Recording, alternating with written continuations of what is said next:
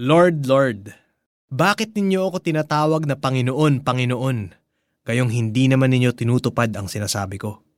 Luke 6.46 Madalas nating marinig at gamitin ang salitang Panginoon o Lord kapag tayo ay nagpa-pray. Nakasanayan na natin na tinatawag si Jesus na Lord o Panginoon. Pero may times na hindi natin na isa sa puso ang tunay na ibig sabihin ng mga salitang ito maaaring nagiging bukang bibig na lang.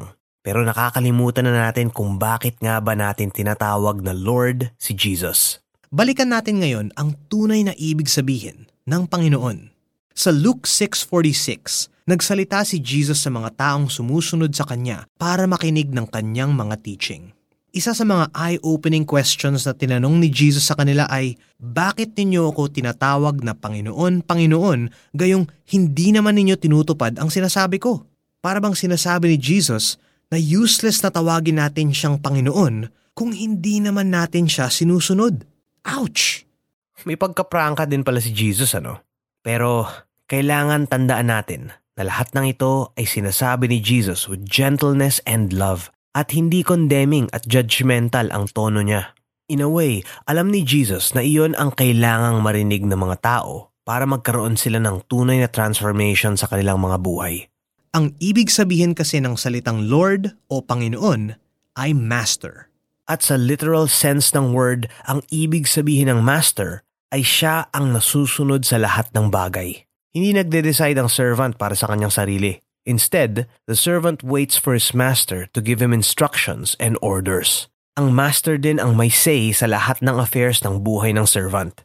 So, kung i-relate natin ito sa question ni Jesus sa Luke 6.46, maintindihan natin kung bakit sinabi ni Jesus yon. Ironic nga naman na sinasabi nating master or lord natin si Jesus, pero hindi natin sinusunod ang sinasabi niya. Kung tunay na Lord natin si Jesus, kailangan pala natin ipasakop ang ating buong buhay sa Kanya. Confessing that Jesus is our Lord is more than just a statement. Hindi rin ito tungkol sa paggamit natin ng maraming Lord sa ating prayers. Rather, it's an act of complete and total surrender to the Lordship of Jesus Christ. When we truly believe in Jesus, His Spirit in us will give us the desire to truly obey Jesus and show that He is our Lord. Let's pray. Lord, Nagpapasakop po ako sa inyo in all areas of my life.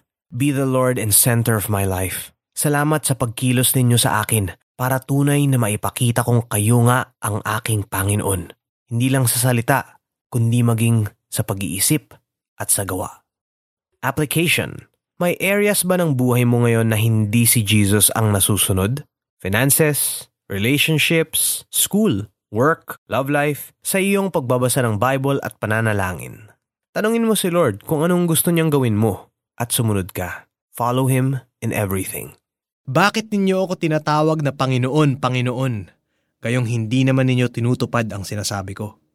Luke 6.46